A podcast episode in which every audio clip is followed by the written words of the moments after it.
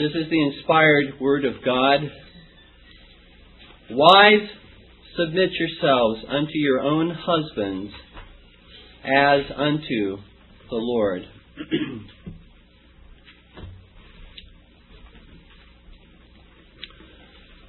Submission is a dirty word in our culture today.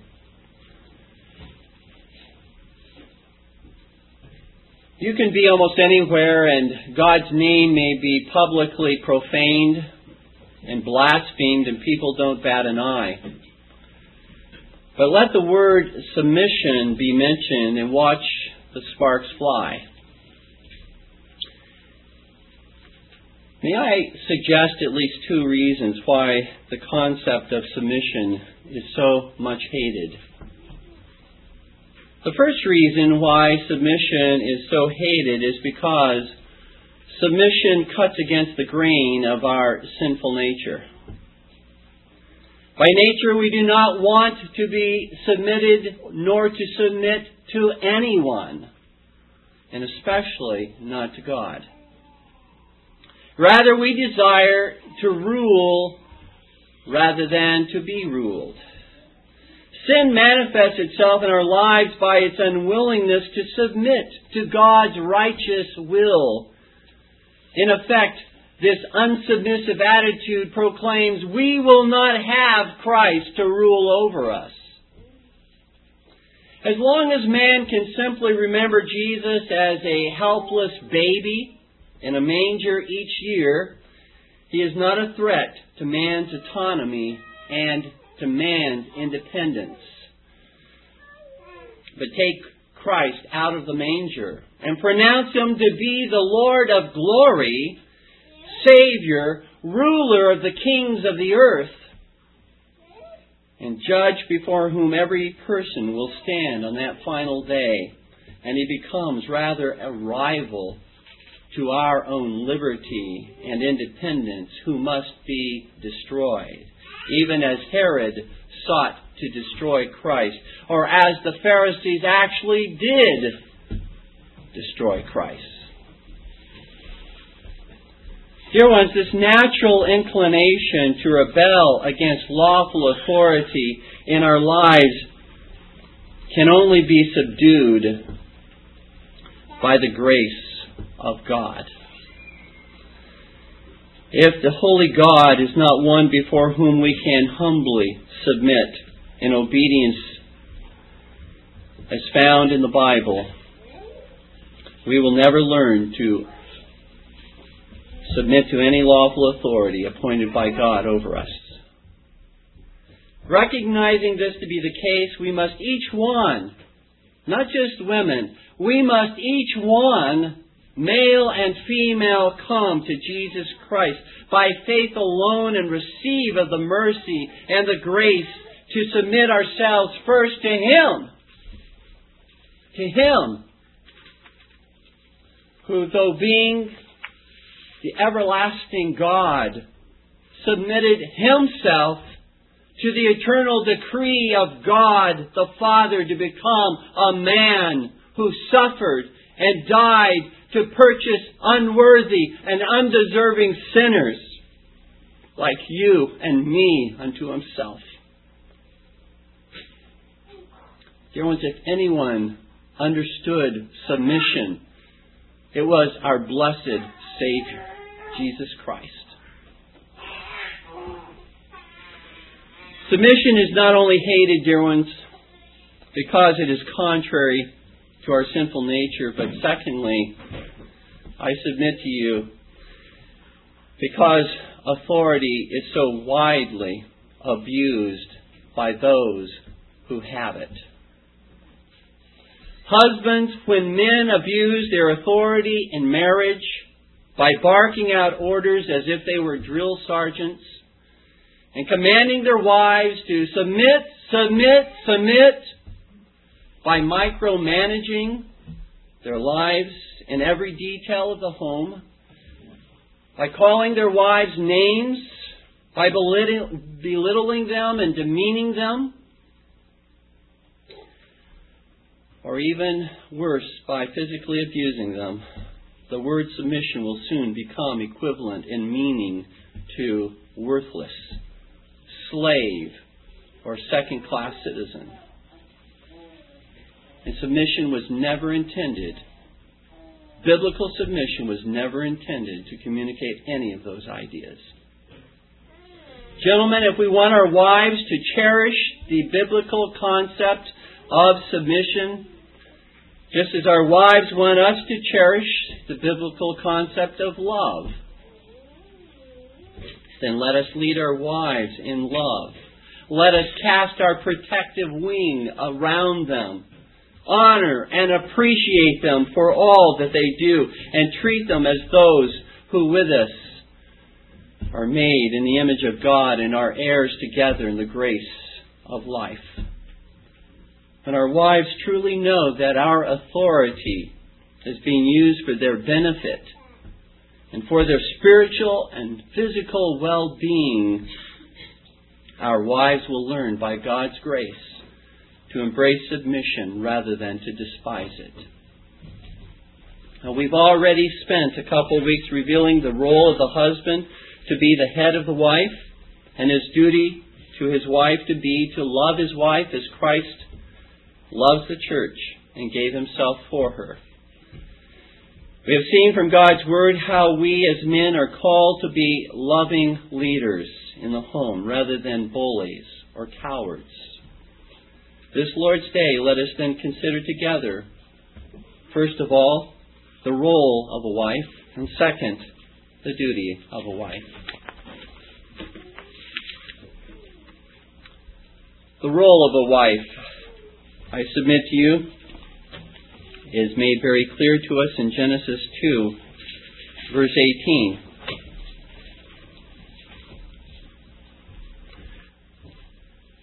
And the Lord God said, It is not good that the man should be alone.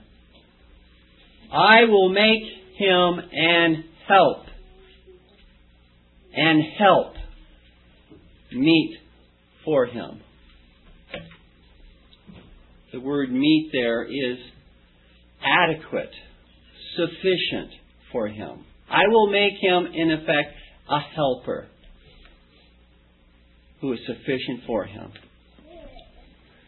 God created Eve to be a help that was meet for Adam. Eve was not created to be Adam's slave or his master or his rival, but to be his helper. There was no competition in Eve to struggle with Adam for leadership in the home when she was created by God. She was not created to be, as we said, the leader of her husband, but to be the helper to her husband. And she was endowed by God with all of the gifts to be a great helper. Dear ones, to be a helper is not the role of a lowly, worthless slave, for God uses the same Hebrew word to describe Himself. God is our helper. God Himself is our helper. And His role in coming to aid and to assist His people. For example, in Psalm 70, verse 5.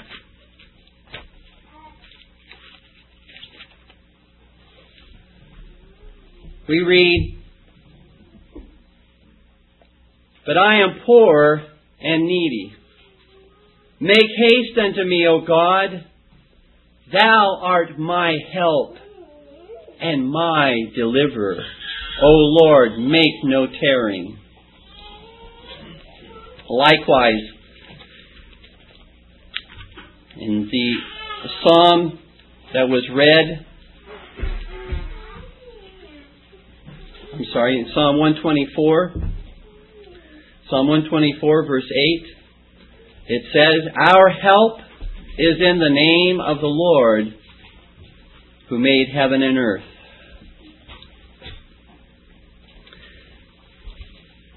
Men, I hope this doesn't come as a surprise to any of you. We need help. We need help. We are weak.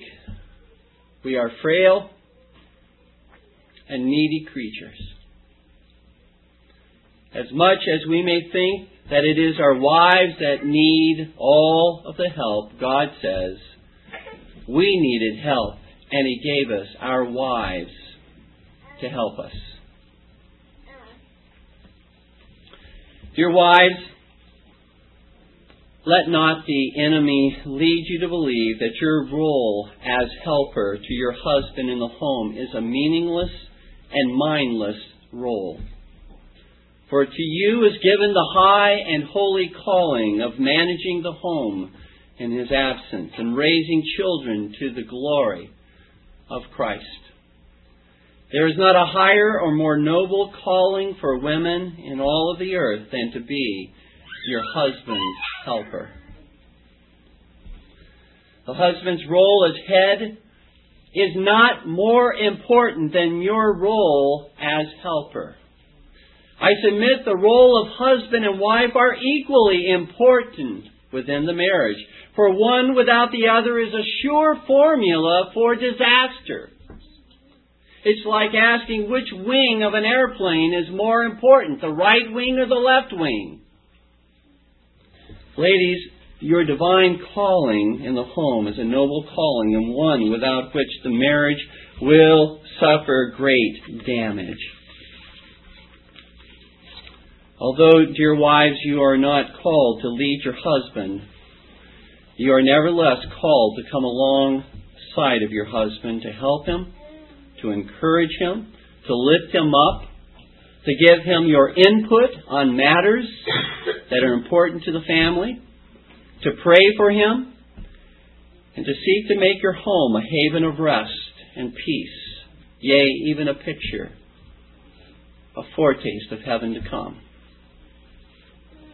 I dare say, when husbands see their wives as helpers, rather than as rivals who compete with them for the rule in the home, home will be a place where he delights to spend time. He won't be able to wait to get home. What husband in his right mind would look for reasons to stay away from a wife who so delights in her calling as his helper. Dear wives, rather than envying the role of leader that God has given to your husbands, which I submit to you, envy being a violation of the tenth commandment, thou shalt not covet, learn to be content and even appreciate the role God has given to you as his assistant. Is the role of an assistant to the president or to the prime minister an insignificant and menial role? Absolutely not. Nor is assistant to the leader within the home. Study to be the best helper a husband ever had. Don't be like Eve, to whom God gave every tree in the garden. But because he withheld one tree from her, she viewed God as unfair and unjust. She was not content with what God had graciously given her. She wanted it all. In like manner, women, don't despise the calling of being the helper to your husband simply because you cannot be the head. Don't be like Eve in envying that which God has not given to you. By God's grace, find that place of service and joy in being your husband's helper. The second main point the duty of a wife. Look with me again at Ephesians 5:22. Wives, submit yourselves unto your own husbands as unto the Lord. The duty of a wife in particular toward her husband is encapsulated in the word submit. Paul here uses a word in the Greek language which means to place or arrange under, which word was used in the military to refer to those who held subordinate ranks to their superior officers. Thus the Lord, through the Apostle Paul, calls wives to recognize their proper role and place within the marriage as that of a subordinate officer to that of their husband as it relates to good order and lawful authority in the home. These are not my words. Don't throw tomatoes at me. These are the words of God. They are His inspired word. This is not a suggestion which God offers to wives for their consideration, but rather a command from the Lord to be obeyed, and one to be obeyed continuously, as this command is in the present tense. Literally, wives continuously submit unto your husbands, is the command God gives.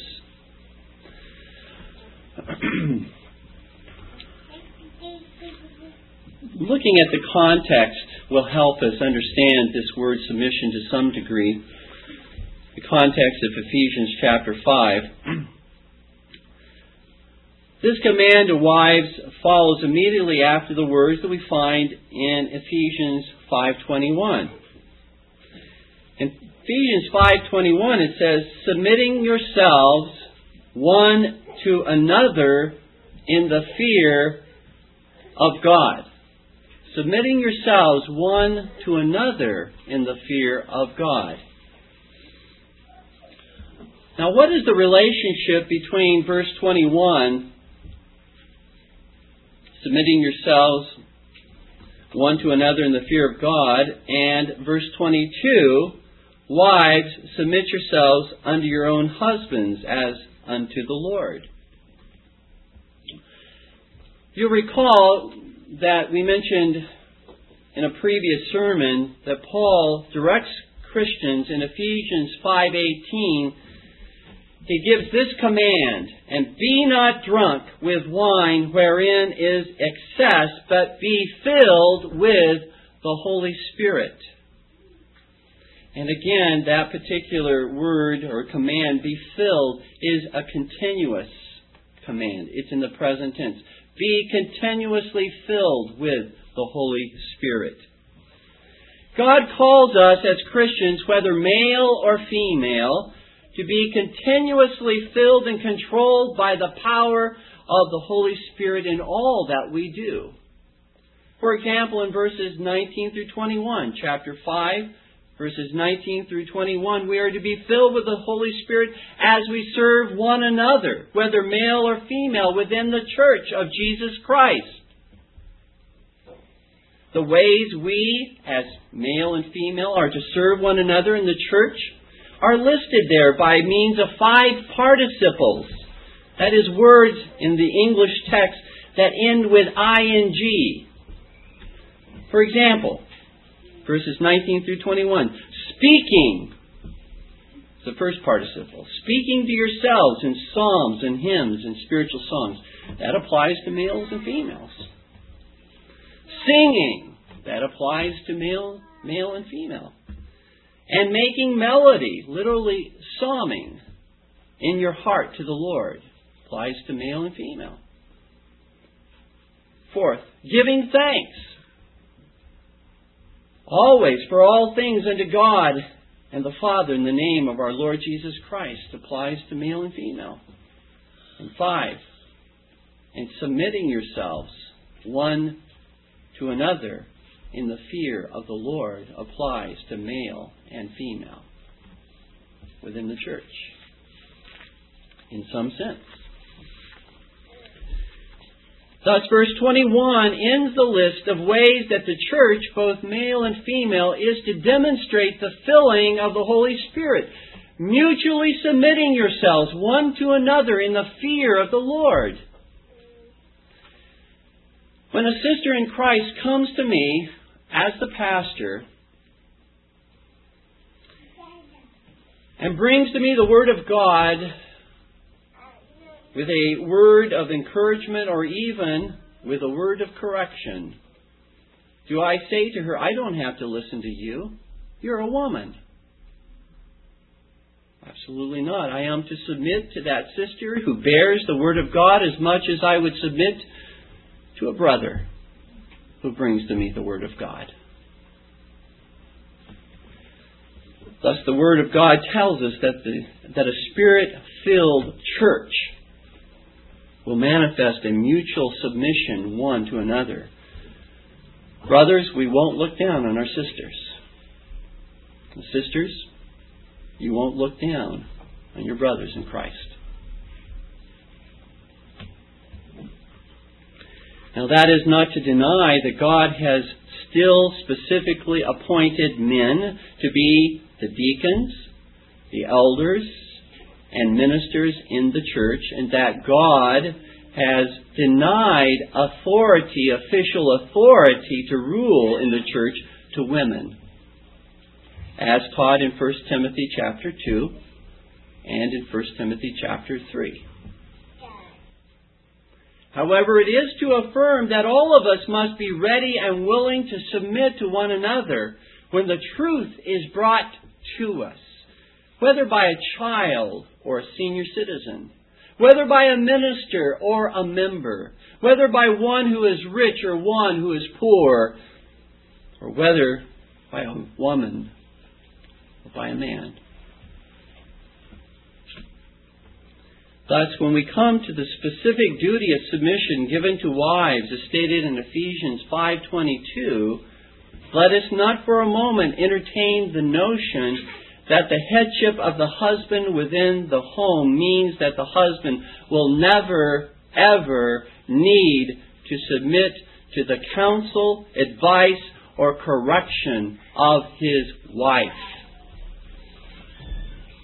Just because his wife is specifically commanded to submit does not mean that he will not need to submit when she brings the Word of God to him.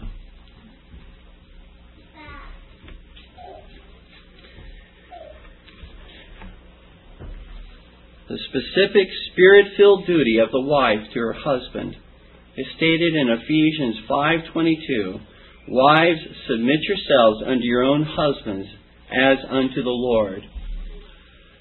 A sincere and cheerful submission, dear ones, is the work of God's Spirit in the life of a Christian wife. Here's one of the evidences I would submit of God's work of grace that Christian wives ought to look for in their own lives. Do you, dear Christian women, desire to cheerfully submit to your husbands.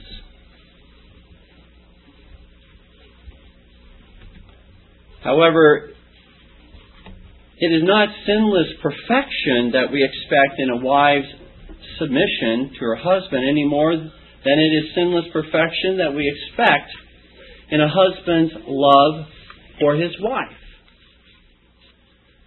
We all fail in these duties and fall short of God's holy standards. And that is precisely why we need the Lord Jesus Christ and His righteousness, Jesus Christ and His forgiveness, Jesus Christ and His power. Thus, as many times, dear wives, as you may fail to be the submissive wife you know you should be, flee to Christ. Confess your sin to Christ. Receive His mercy, and then go to your husband and seek His forgiveness. And then press on. Press on.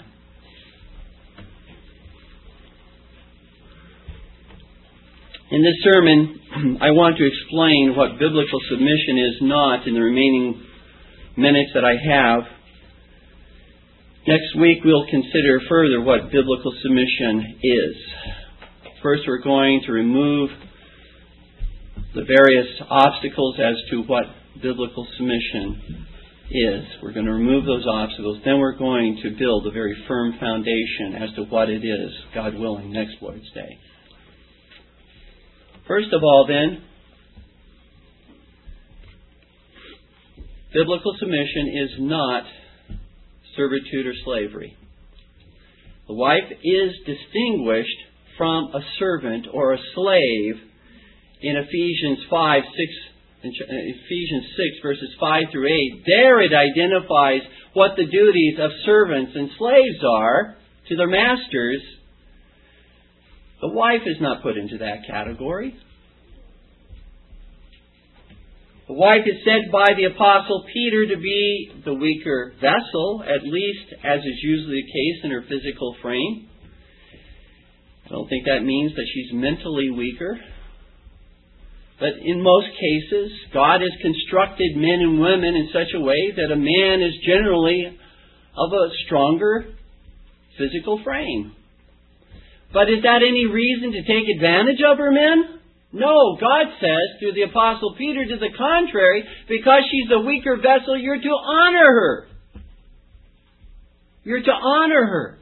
You are to treasure her as a special possession given to you by God.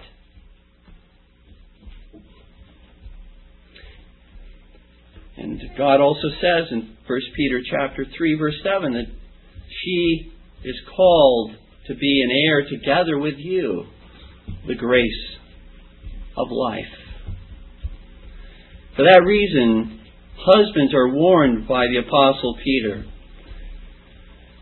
that if they do not honor their wives, that is, treat them as those who are their special treasure, their prayers will not be answered. Their prayers will not be answered. We wonder why our prayers are not answered, men? Perhaps this is in part what is going on in our unanswered prayers. That we are not treasuring our wives as we ought to treasure them. Men, God always takes up the righteous cause of the helpless, the weak, and the defenseless. And if we do not want, uh, want to find ourselves in a battle with the Almighty God, we better love, provide for, protect, and honor our wives. Remember that God did not create Eve from Adam's foot to be a slave, but created her from his side to be his companion. A second thing that biblical submission is not biblical submission is not being a doormat in which a wife or anyone else must take whatever someone does to him or her or says to him or her and simply takes it and says nothing. Doesn't seek to defend oneself at all. That's not biblical submission either. Biblical submission, dear ones, upholds both the sixth commandment, which says that we have a duty not only to preserve the life and the person of others, but to preserve our own life and person, our own well being. Biblical submission is absolutely consistent with the ninth commandment that we not only have a duty to preserve the good name of others, but we have the duty to preserve our own good name as well. Biblical submission is not incongruent with the idea of lawful self defense, whether physically or verbally. We have a right and a duty to do so. Thirdly, biblical submission does not imply an inferiority as to nature, essence, or being. God created both man and woman in His own image, both of them in His own image, according to Genesis 1, verses 26 through 28. Submission on the part of a wife to her husband no more implies her essential inferiority then does Christ's submission to his Father imply his essential inferiority to the Father. To infer inferiority of nature from biblical submission, dear ones, I submit to you, is to deny the Trinity. That there is one God, eternally existing in three persons, who are equal in power and glory. The Son perfectly obeys the will of the Father in all things, and yet the Son is not inferior to the Father as to nature or as to essence. God has bestowed upon the husband and wife different roles within the family, it is true, but they are equal in nature and status before the Lord.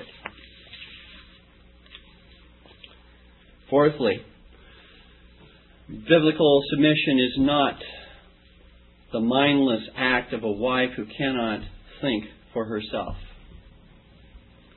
Biblical submission does not imply stupidity or lack of intelligence in the least. Wives may in fact be superior to their husbands in knowledge and intellect, or in gifts and graces. Again, I ask, does the son's submission to the father imply his intellectual inferiority, inferiority as to essence, nature? Such a thought is blasphemous. For just as the Father knows all, so does the Son know all, according to John 16:30. Although Christ Christ grew in knowledge and wisdom as he was a man, according to Luke 2:52, he knew all things as he was God. He never grew in any aspect of knowledge as he was God.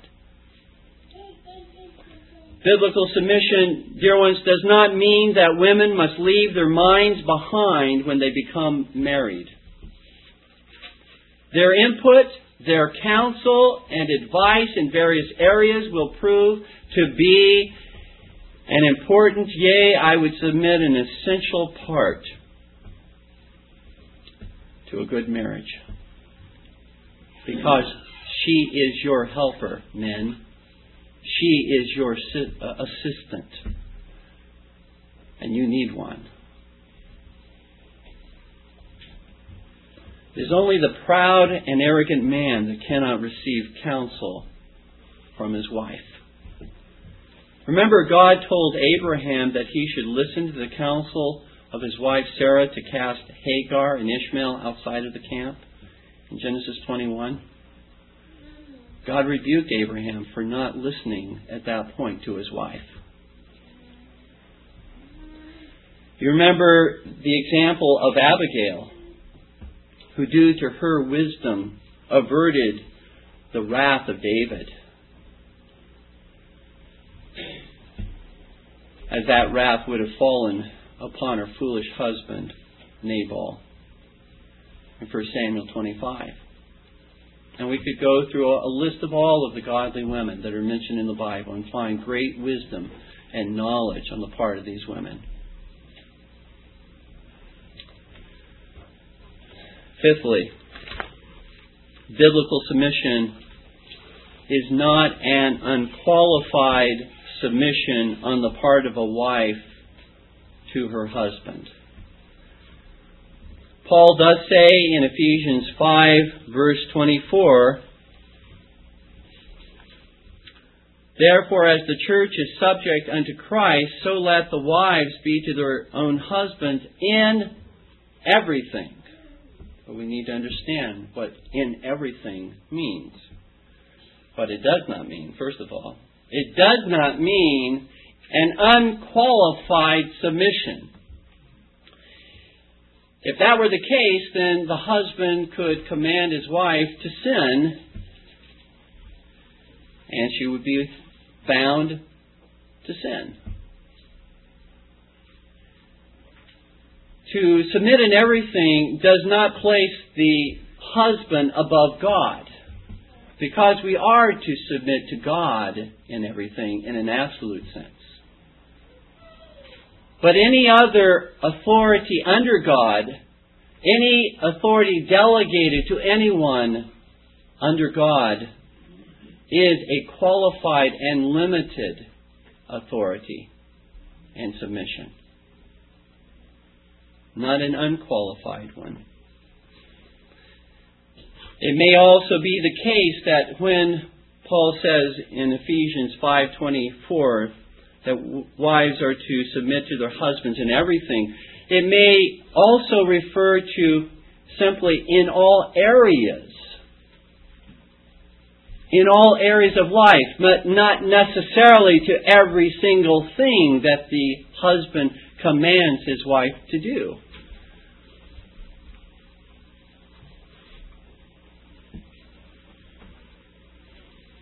That unqualified submission, that idea, dear ones, would be a total abrogation of the first commandment, thou shalt have no other gods before me.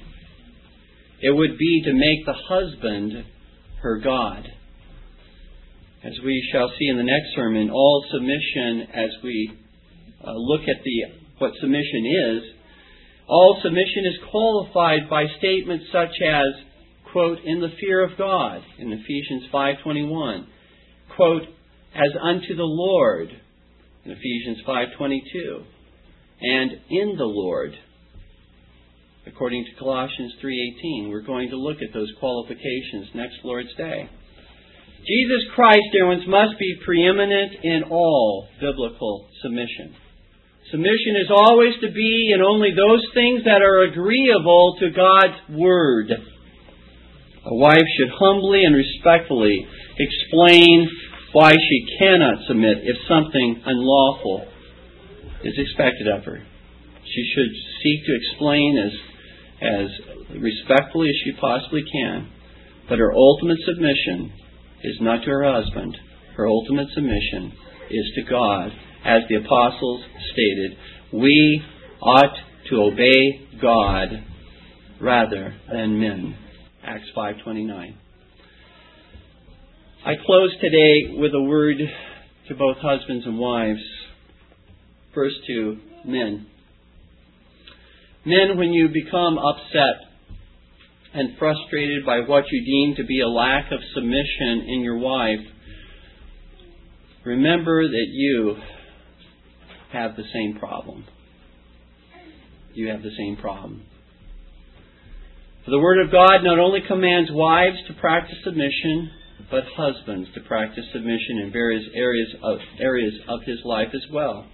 Whether to God supremely, as stated in James 4, verse 7, or to a boss, as we find in 1 Peter 2.18, or to those who are older, the younger to submit to those who are older,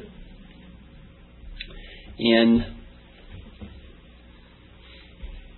1 Peter 5 5, or to submit to the lawful elders in the church, according to Hebrews 13:17, or to lawful civil magistrates, according to Romans 13:1, or even at times to women, according to Ephesians 5:21.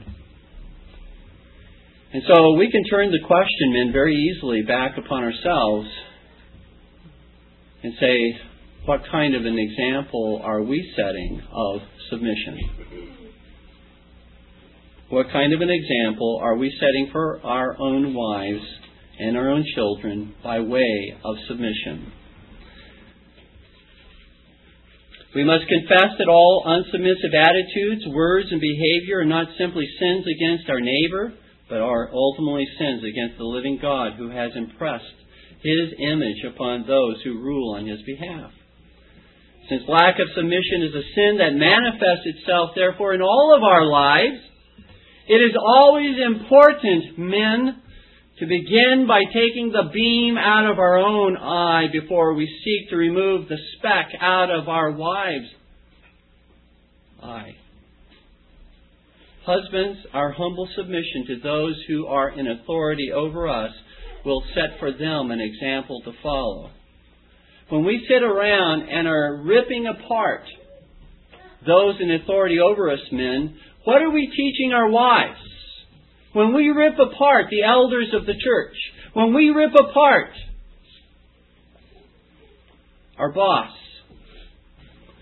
when we even direct comments to the Lord God Himself, Are we not teaching our wives to do the same thing to us?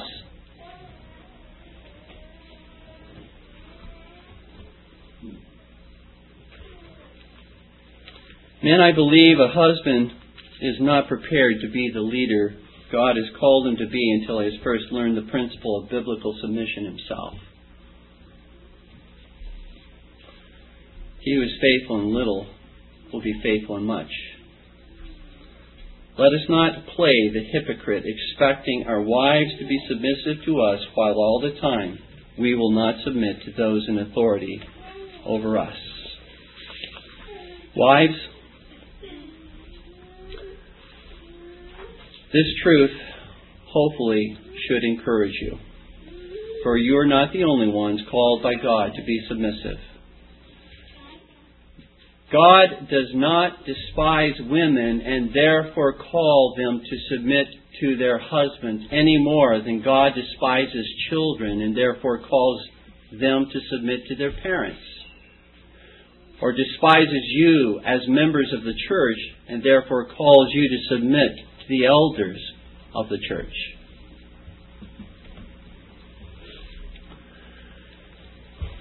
It is a command that God gives you we cannot belittle, we cannot uh, in any way countenance as appropriate behavior a lack of submission on the part of wives to their husbands. Unless they have a reason, then it's not being unsubmissive, they're simply being submissive to God. If there is a valid, faithful, true reason why they cannot do what their husbands expect them to do then they're simply saying, I must obey God rather than man. They don't have an unsubmissive attitude at that point. That's not the issue.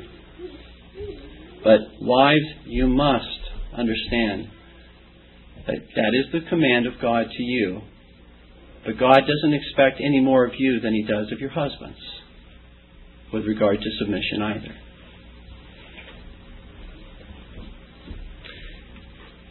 Wives, those of you who are mothers, especially, if you want your children to submit to you, set an example before them by the way you submit to your husbands. You cannot expect children to submit to you if you are not showing them by your example how you submit to your husband. These are so important in our marriages and in our families, dear ones. Submission is not evil. Submission is good. Submission is simply the keeping of the fifth commandment in all areas of our life.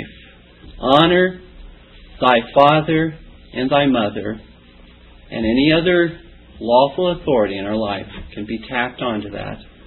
Honor thy father and thy mother, listen to the promise that thy days may be long upon the land which the Lord thy God giveth thee. There's the promise made to those who have the grace of submission working in their lives. Let us pray for that grace, dear ones. Let us practice that grace in our lives. Amen. Let us stand together in prayer at this time. This Reformation audio track is a production of Still Waters Revival Books. You are welcome to make copies and give them to those in need. SWRB makes thousands of classic Reformation resources available, free and for sale, in audio, video, and printed formats. It is likely that the sermon or book that you just listened to is also available on cassette or video, or as a printed book or booklet. Our many free resources, as well as our complete mail order catalog, containing thousands of classic and contemporary Puritan and Reform books, tapes, and videos at great discounts, is on the web at www.swrb.com. We can also be reached by email at swrb at swrb.com, by phone at 780 450 3730, by fax at 780-468-1096, or by mail at 4710-37A Avenue, Edmonton, that's E-D-M-O-N-T-O-N, Alberta, abbreviated capital A, capital B, Canada, T6L3T5. You may also request a free printed catalog. And remember that John Calvin, in defending the Reformation's regulative principle of worship, or what is sometimes called the scriptural law of worship, commenting on the words of God, which I commanded them not, neither came into my heart, from his commentary on Jeremiah 7:31, writes, God here cuts off from men every occasion for making evasions, since he condemns by this one phrase, I have not commanded them, whatever the Jews devised. There is then no other argument needed to condemn superstitions than that they are not commanded by God. For when men allow themselves to worship God according to their own fancies, and attend not to his commands, they pervert true religion. And if this principle was adopted by the papists, all those fictitious modes of worship in which they absurdly exercise themselves would fall to the ground. It is indeed a horrible thing for the papists to seek to discharge their duties towards God by performing their own superstitions. There is an immense number of them, as it is well known, and as it manifestly appears. Were they to admit this principle, that we cannot rightly worship God except by obeying His word, they would be delivered from their deep abyss of error. The prophet's words, then, are very important when he says that God had commanded no such thing, and that it never came to his mind, as though he had said that men assume too much wisdom when they devise what he never required, nay, what he never knew.